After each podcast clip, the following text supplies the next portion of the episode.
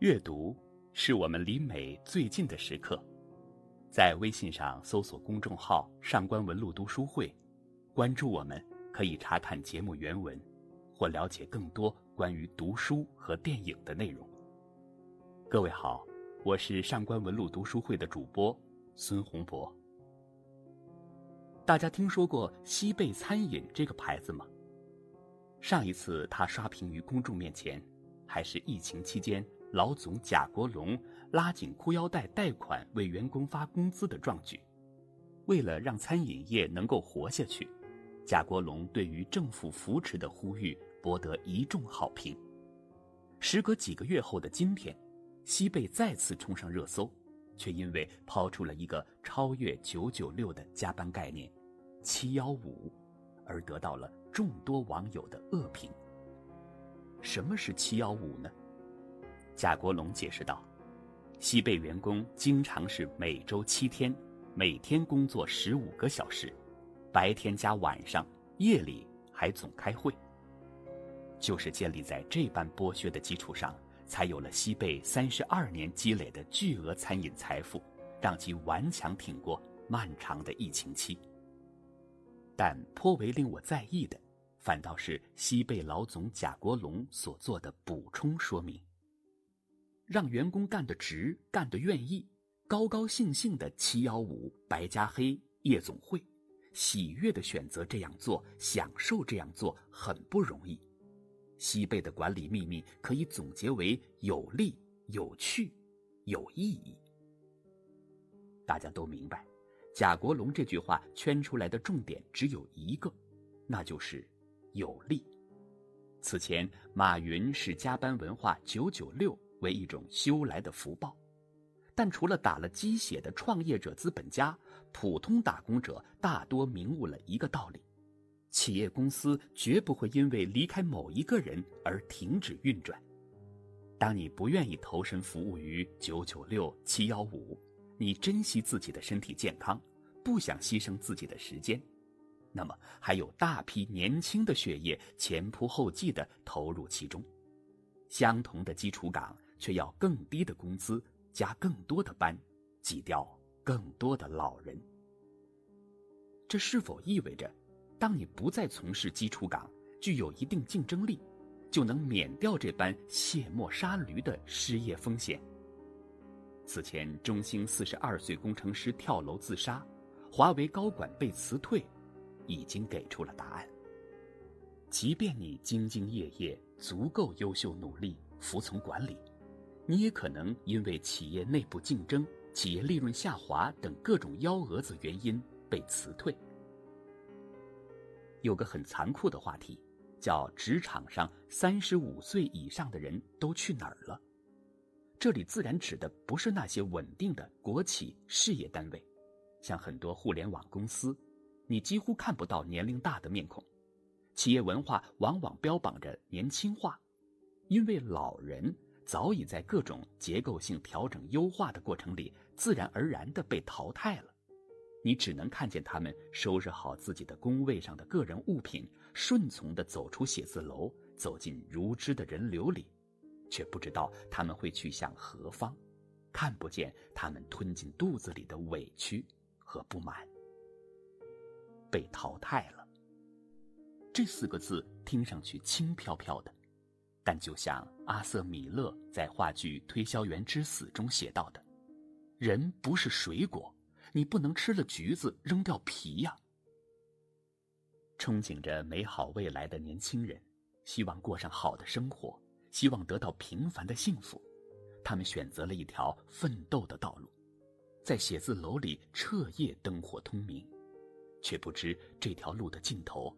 可能是一个吞噬你青春和时间的深渊。关于这本《推销员之死》的作家阿瑟·米勒，更多人熟悉他，可能源自一个身份——玛丽莲·梦露最后一任丈夫。但写于上个世纪的《推销员之死》，着实戏比人更火。这么一个最当下的故事。关乎一个尽心尽力的员工被时代、被社会所抛弃的悲剧，是个人卷入资本进程车轮下的不幸，也是一个家庭的倾覆。说到底，这会是一个我们听来心有戚戚的故事。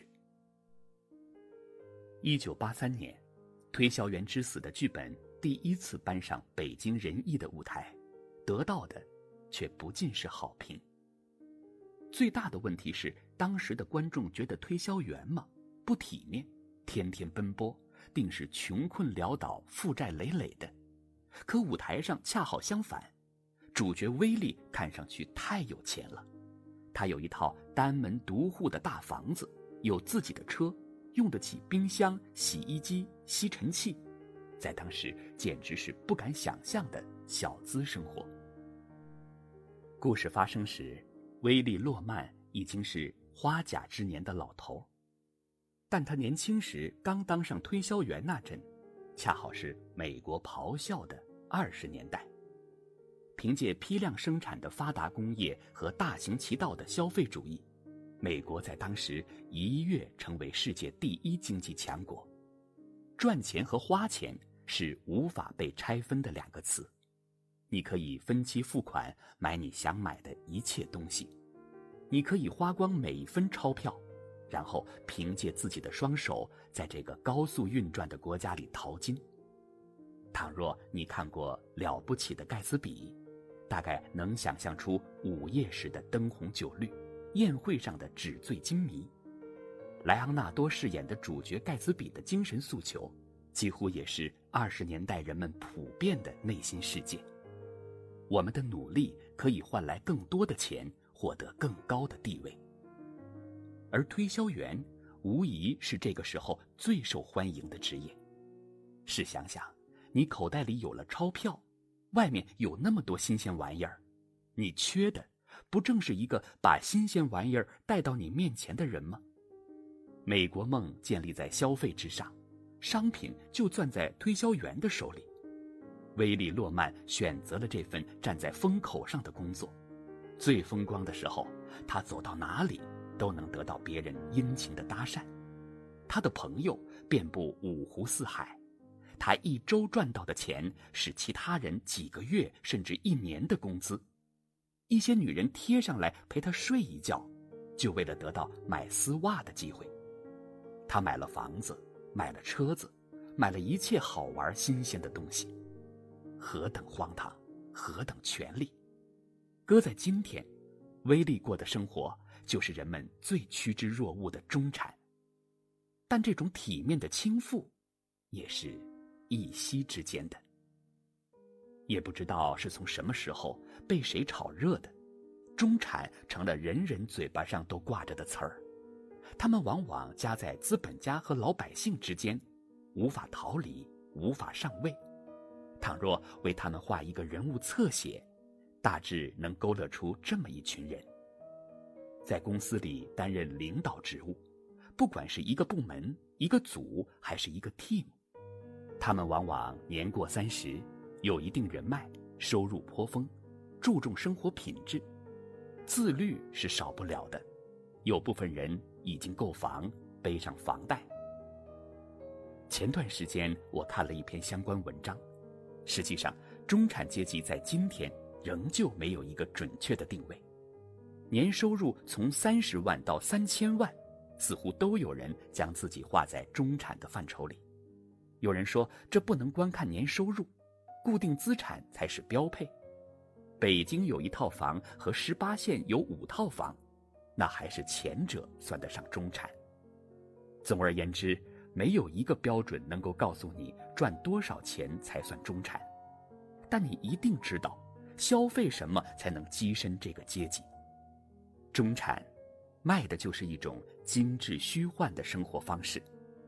参考《三十而已》里的王曼妮，月薪一万出头，但房子必须租到中心地带，咖啡必须美式，背包一定是奢侈大牌，最重要的是，维持住体面。二十年代末，美国经济大萧条，大家的手头紧了，失业率直线上升。伴随着二战的开始结束，美国的经济逐渐好转。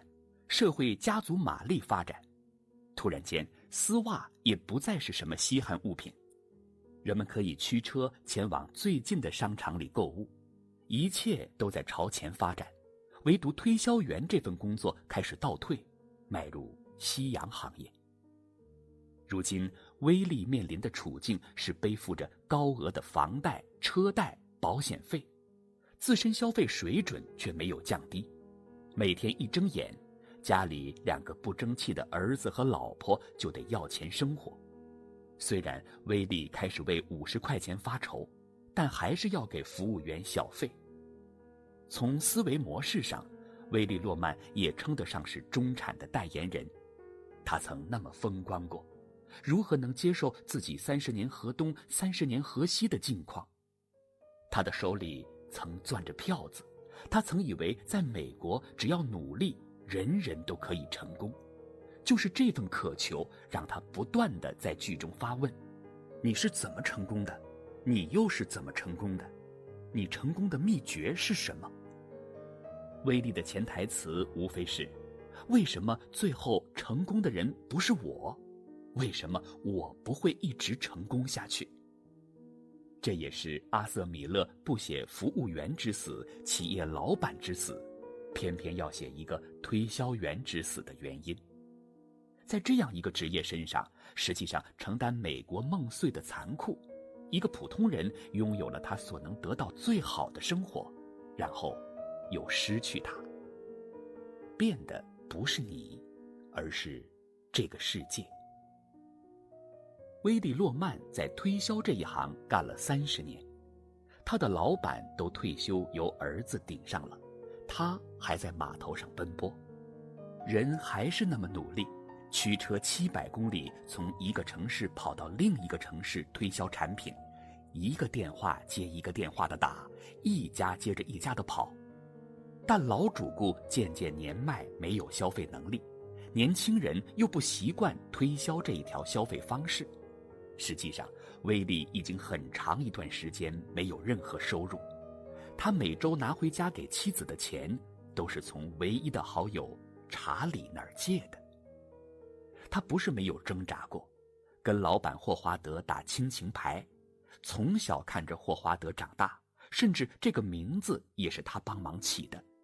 他在这个公司三十年辛劳，如今他想换一个轻松点的岗位，哪怕钱少一点因为他的体力和精力根本无法应对这么高强度的工作。可结果呢？霍华德直接将其扫地出门，他连工作都没了。很多看过书或者演出的人都觉得，威力落到这个处境并不是毫无道理。三十年的推销员生涯，时代日新月异，他却固守自己的那一套方式，没有任何的长进。失业后，查理说了要给他一份工作，可威利无法忍受在自己瞧不上的人手底下干活，武断拒绝。他始终没有长大成熟，才会看不清这个社会残酷的底色，只记得风光和投机取巧，只有固执己见和虚荣心。可这就全是威力的问题吗？二零一七年。中兴网信研发负责人欧建新被辞退后，于公司高楼坠亡，年仅四十二岁。直到今天，我也难忘当初看到这篇新闻的唏嘘之情。纵观他的一生，几乎是一个普通人天花板级别的履历：农村家庭，寒窗苦读，考取北京航空航天大学，毕业后在华为工作八年。结束合同后，继续深造，考取南开大学硕士，然后进入中兴通信担任主管，凭借自己的能力养活了全家，还在深圳拥有两套房产。更重要的是，他始终在适应这个社会的节奏，从1998年毕业开始到2017年，他不断的学习，不断的精进，始终跟着行业的前沿走。据他妻子写的文章来看，在中兴就职的这些年里，加班是常态，但欧建新从来没有半点怨言，甚至把工作带回家，通宵达旦的完成。这次辞退与他个人能力无关，就像欧建新自己和妻子说的那样：“我可能只是内部矛盾的牺牲品。”可就是这样的完美受害者，还有公众号要吃人血馒头，大言不惭的写：“一个人最大的成熟，就是学会与平凡和解。和解什么？与不公和解吗？向吃人的资本妥协吗？拿远低于劳动法的补偿赶紧滚蛋是吗？把阿 Q 精神奉行到底吗？那孩子上学怎么办？房贷谁来还？”或许欧建新的选择是有些极端，但我非常理解，他已经没有退路了。包括欧建新的妻子在内，很多人都以为他的资历挂出去就会被公司疯抢。实际上，真正做到这个位置上，就明白大公司里每个岗位都会拆分到极细小，不但基层是螺丝钉，高层也只是大一点的螺丝钉。公司和资本的本质。就是要降低员工的不可替代性，降低风险。一个螺丝钉不好用，换一个就好了。但一个零件、一个机器坏了，才真的对公司有所影响。人到中年，技术比不上年轻血液，管理岗位又是一个虚的。离开中兴，欧建新何去何从？创业需要完整的技术。而你从大公司离开，注定带不走任何技术和团队。时代的一粒尘落在个人身上，便是一座山。微利的痛苦在滚滚红尘里，相同的挣扎。我曾看过一个媒体人对于中产的定义，他们几乎不占有生产资料。是被媒体塑造出来的，被消费主义洗脑收割而不自知的一群人，常常以有产阶级的思维来审视世界的无产者。换句话说，潜意识里站队有产者，将自己视为其中一员，是相当危险的一件事。等到裁员落到自己头上，才知道自己从未被接纳，抗风险的能力和普罗大众一样近乎于零，甚至。更残酷。管你年薪多少，能力如何，管你身上背着几处房子贷款，有多少孩子家人需要供养，中产的泡影说破灭就破灭，不留任何的情面。当威利·洛曼面对霍华德卸磨杀驴的辞退行为时，他愤怒地吼出：“人不是水果，你不能吃了橘子扔掉皮呀！”可事实上，在面对资本家的时候，在面对这个社会的进程时，在面对这一套弱肉强食的社会竞争时，我们都是水果，被挑选，被丢弃，被吃掉，被遗忘。威利·洛曼的结局在标题中写得一清二楚：推销员之死。他从故事的开篇就在预谋自杀，他试过开车相撞。试过开煤气，最后都没下得了狠手。就算在外面狼狈成这个样子，回到家里，他还是被妻子崇拜的丈夫，还是孩子们仰望的父亲。说来让人心碎，再多的困难都没能让威利·洛曼选择最后的绝路，爱却能让他放弃自己的生命，为家人铺路。他的自杀能够换来两万块保险金，有了这笔钱，贷款能还清，他的孩子也有了创业资金，妻子不用再为钱发愁，这就是他应该留给这个家的东西，这就是他，牛逼的威利·洛曼，应该做到的事。他是个失败者，一个自大的、过于乐观的小小推销员。他是个出过轨、不完美的丈夫，他是不成熟的父亲，没办法教育好小孩儿。但威利·洛曼一定是一个深爱孩子和妻子的男人。他平静地走向死亡，留给世界一片哗然。但这一切本不应该由他来承担。本期话题。你为中产概念消费过吗？如果你想查看今天节目的内容，请到微信上搜索公众号“上官文露读书会”。阅读是我们离美最近的时刻，让我们共赴一场美丽的约会。今天的读书就到这里，下期再会。